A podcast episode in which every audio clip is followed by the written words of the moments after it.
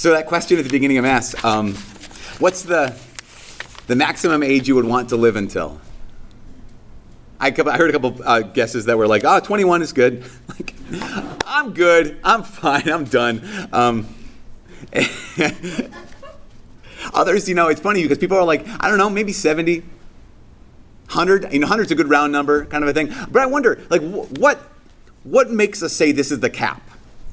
Like, what makes us say, like, you know, maybe 103 because, you know, I, I, broke, I broke the barrier in three years past that. Like, what, why not 170? Like, honestly, why not, like, I don't know, why stop at hundreds? Why not, like, 350? What, when it comes to that, answering that question, I imagine that a, a big part of the limiting factor was the idea of, like, well, I mean, I guess, you know, as long as I still have my health, I, I guess I'll keep going on living. As like, if I can keep traveling, maybe I, will go on living. If, if I still have, you know, money and means and stuff, I might as well keep on living as long as I have people in my life, you know, I imagine uh, you get to a certain age. I mean, I know this. You get to a certain age, and everyone you knew is dead. That's just what, that's what happens. So, kind of the idea of like, well, if I don't still have my health, and if I don't still have like finances, if I don't have people around me, then what's the point of living? You might as well die. I mean, that, that sounds harsh, right? When I say that, but but those are the words. That's kind of the idea. Is like at that point, the reason why any of us, if we gave a number, it would be probably because at some point the stuff we counted on ran out. And we would say something like, well, I might as well die. At that point, if I don't have my health anymore, I don't know, it's painful, I might as well die. At that point, if I don't have the people that I love in my life, I might as well die. At that point, if I can't still travel, I can't still be mobile, then I, I might as well die. See, this is the thing. We look forward to all those things, right? People in our lives that are really meaningful and significant. We look for, for health, we look for, for success, we look for something else. And if those things run out, we might as well die. You know, it's so funny when we get to that point, when we say might as well die, I think that's because something happens. One of two things happen. One is our hope has run out, or our hope has finally kicked in. We get to that point in our lives because hopefully everyone else will get every one of us will get to this point in our lives. We say we might as well die. Hopefully, well, it's going to be one of two ways. One is because hope has run out, or hopefully it's because hope has finally kicked in. I'm going to talk about hope tonight a little bit, actually a lot. And, and I wanted to say something about hope because hope, at some level, I think hope for us sounds like a soft virtue. Like hope kind of sounds like uh, kind of like wishing, right? We, we hope for this. I hope the weather's good. I hope the this goes my way. Hope is not a soft virtue. Hope is actually what they call a fighting virtue. I don't know if you've ever heard hope referred to like that, but it is hope is a fighting virtue. It's a virtue that moves. It's a virtue that acts. And it's a virtue that gets. I mean, honestly, you have hope. I can tell you have hope. Why? Because you're sitting where you're sitting right now. It takes hope to get out of bed in the morning. It takes hope to show up to church when you could be a thousand other places. It takes hope to do anything. Hope is a fighting. It's, it's, let me, let me clarify, clarify one more time. Hope is not wishing. It's a fighting virtue that is willing to engage and embrace reality, life as it comes at you. I'm going to say that again. Life, or hope, is willing to engage and embrace reality, the realities of life as they come at you. It's not wishing. It's not avoiding reality. It's being willing to engage and embrace reality. So, you know, your car breaks down on the side of the road. Just sit there like, oh, I have hope. I'm just going to sit here and just hope something happens. No, that's wishing. That's dumb. Hope is a fighting virtue. It's willing to engage and embrace reality as it comes to you. Hope gets you out of the car, even in the cold weather, and gets you underneath that car, gets that tire off, even in the mud, and gets you back on the road, get you where you need to go, because hope moves. It takes hope to take action. And if you don't have hope, you won't take action. Again, I'm going to say this all again that, that hope is a fighting virtue that is willing to engage and embrace reality as it comes at us. Why? Because the person who has hope has a belief that there it will be a future and that the future will be worth it. Sometimes we think that, that hope is, is all about living in the future. It's not. It believes that the fu- in the future and it believes the future will be worth it, but it's then willing to act now because it believes that there will be a future. And it's willing to fight now because it believes that there's something worth fighting for. Hope moves. Again, you have it because you do it all the time.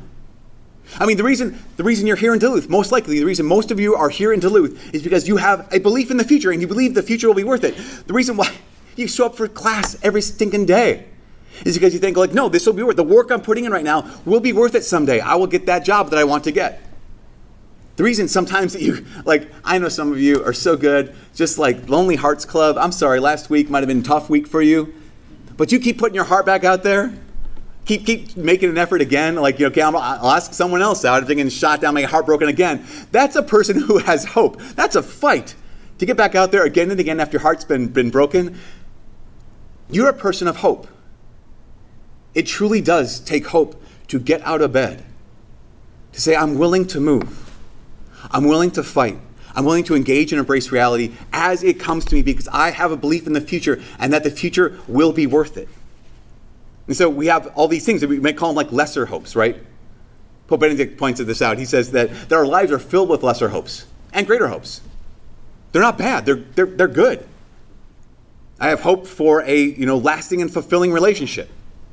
I have hope that I have this kind of accomplishment in my work that will set me on a, on a path for like success. I have hope that, again, what you're doing here at university will be worth it in the future.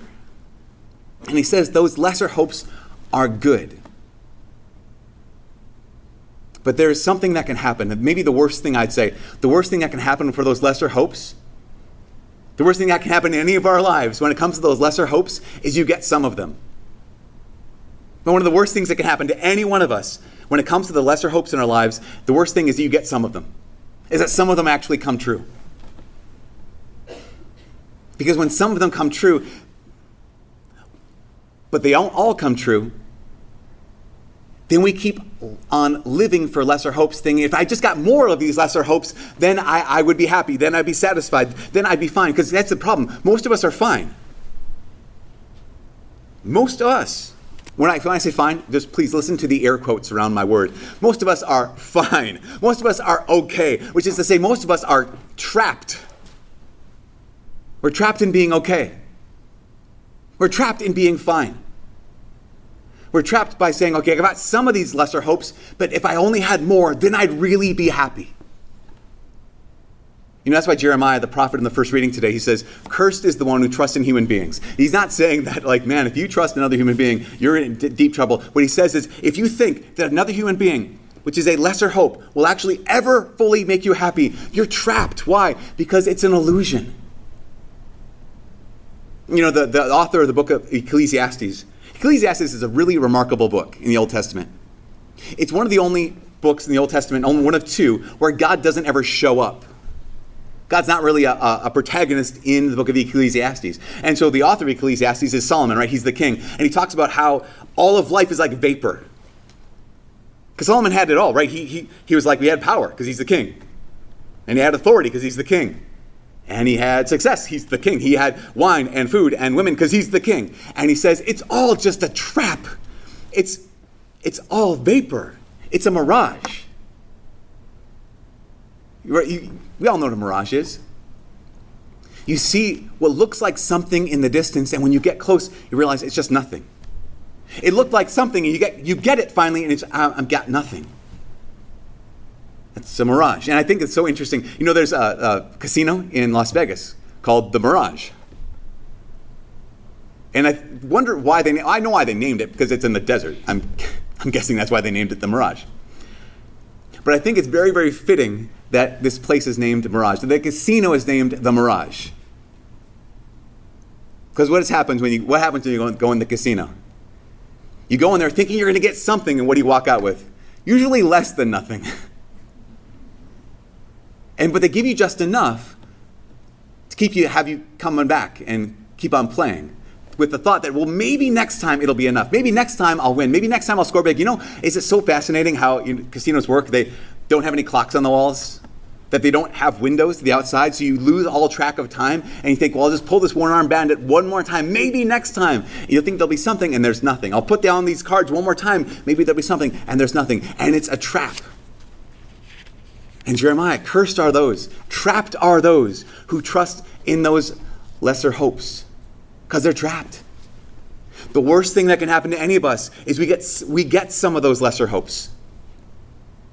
And the best thing that can happen to us, the best thing that can happen is one of two things. One is that we actually get everything you, that you get everything you hope for. That's actually one of the best things that could ever happen to a human being in this life is that you get everything, every one of those lesser hopes that you hoped for, and you realize, I am still not happy. The last couple of weeks, I've been able to mention a guy by the name of Thomas Brady. And every time I mention Tom Brady, it's so funny. Half the people are like, yeah, Tom Brady, awesome quarterback.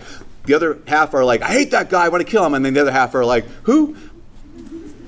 That's three halves. I just want to let you know that I understand mathematics. But the reason I bring up Tom Brady is for two reasons. One is because there's a number of priests who listen to this podcast, the homily, homily podcast, and they get mad at me every time I mention Tom Brady. So this is for them. the other reason is because it's a great example of someone who gets everything. So a decade, a little over a decade ago, Tom Brady um, had an interview. And in this interview, he had um, roughly half the number of Super Bowl wins that he has now. So he had three, now he has six. Just to rub it in one more time for those people who don't like Tom Brady. Tom Brady um, had three Super Bowl rings. He was married, is married to a supermodel. Uh, Tom Brady, uh, I remember someone describing it like this Tom Brady has more success than you will ever have. More people adore and love Tom Brady than will ever even know your name. Tom Brady is better looking than you will ever be. He is more, he's more fitter than you will ever become.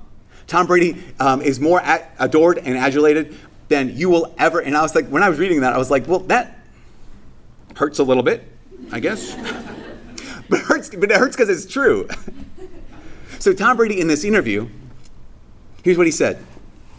He asked the question, he says, Why do I have three Super Bowl rings? Now it's six. Why do I have three Super Bowl rings and I still think there is something greater out there for me?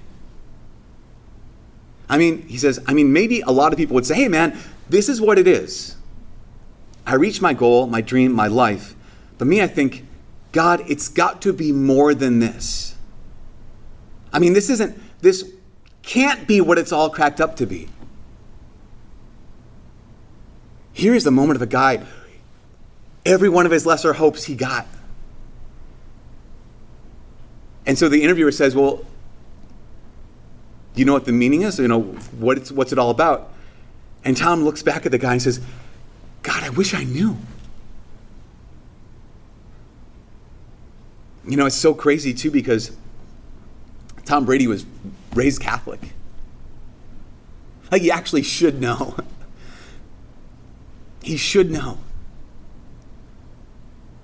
And Jim Carrey, he said this too. He said, he said, my wish for is that everyone at some point in life becomes rich and famous. So that everyone will realize that that does not make you happy. One of the best things that can happen to you is that you get everything you every one of your lesser hopes that you wanted. And you realize I it's still not enough. The other best thing that can happen is that you get none of them. The other best thing that can happen to any one of us is that we get none of them. And that's why Jesus comes in with these weird beatitudes tonight. Because Matthew's Beatitudes, I like Matthew's Beatitudes. They're like, you know, blessed are you who are merciful, blessed are you who are. Jesus, in Luke's gospel tonight, he like comes on with some like just hard Beatitudes. They do not sound blessed are you. In fact, the actual Greek word is happy are you when? Happy are you when you mourn. Happy are you when you're hungry. Happy are you when people hate you and exclude you and utter every kind of evil against you on account of me. And then he goes on to the woes. Woe to you who are happy. Woe to you who laugh. Woe to you who are rich now. Woe to you when people speak well of you. What's Jesus trying to do? He's trying to wake us up. He's trying to wake us up and, and let us know, like, actually, here's the deal. You might be living for these lesser hopes. But my hope for you is that you don't get them. Because if you get them, you'll stay asleep. And Jesus wants you to wake up. Um, you know, it's, it's really funny. I, I wonder what our goal of life is. Like, oftentimes I wonder, like, when it, when it comes down to it, like, what, what do I think is the, the main goal of life? Is it actually getting these lesser hopes? Is it getting those successes? Is it living as long as possible? What's the actual goal of life? Because we should be getting the goal for our life from the Lord Himself. We, he, we should get it from Him. But I think a lot of times we put our goal of life on God. Here's what I mean. Um, I find it really fascinating that our image of God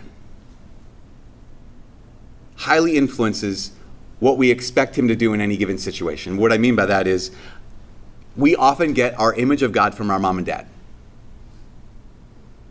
I just that's how that's kind of how it is. And I don't know if you, I, I might have to this before, but there's this phenomena that we're living in right now. Uh, the phenomena of, you've heard of the term helicopter parents? Right, so, they, we, so this is the whole thing. It's never happened in the history of humanity, uh, the helicopter parent reality uh, that we're living in right now. Um, and so, a helicopter parents basically, for those of you who don't know, um, is that kid gets in trouble of any age, by the way. Kid gets in trouble, and what helicopter parents is, mom and dad jump in the helicopter and they swoop in to save you, get you out of trouble.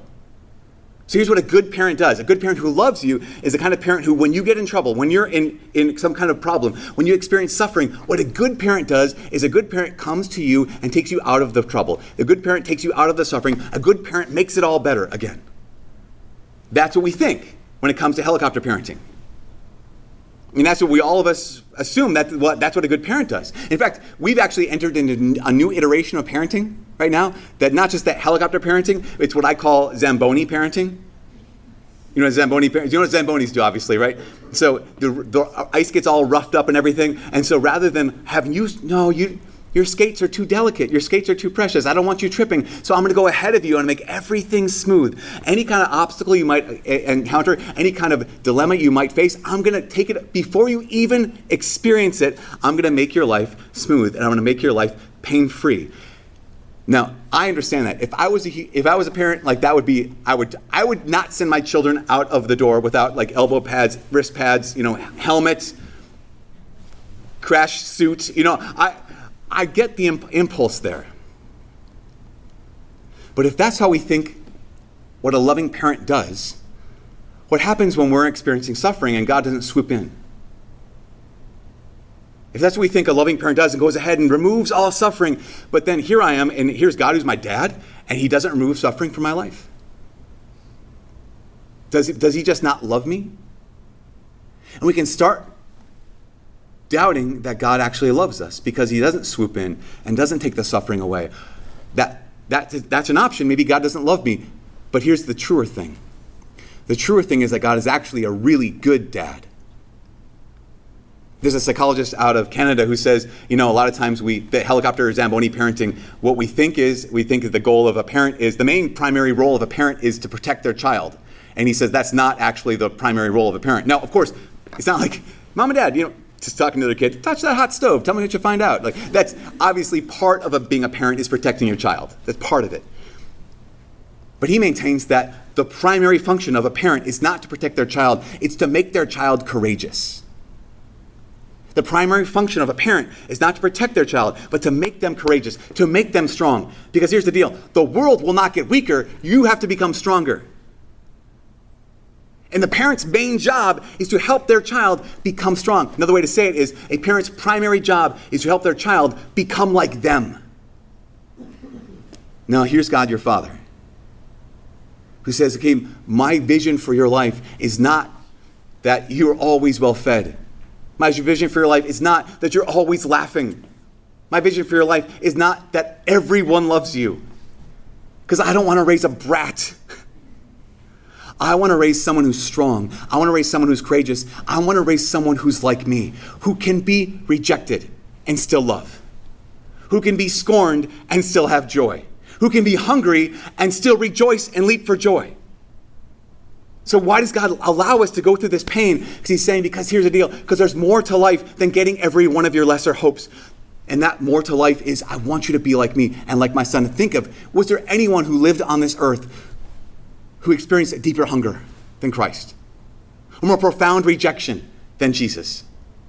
So every time you mourn, you get to say, okay, God, this is where you're making my heart look like your heart. Every time you experience that loneliness, and I know that we experience that exclusion, it's so hard. But that's a chance where you get to say, okay, Lord, what you're doing right now is you're letting my heart become like your heart. You're actually making me look like you. That's why he gives us the Beatitudes tonight. To say, listen, Don't put your trust in these lesser hopes. Put your trust in me.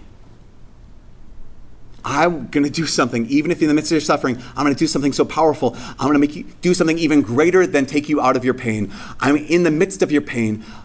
I'm going to make you like me. If you trust me. But that's the key, right? Trust is the worst.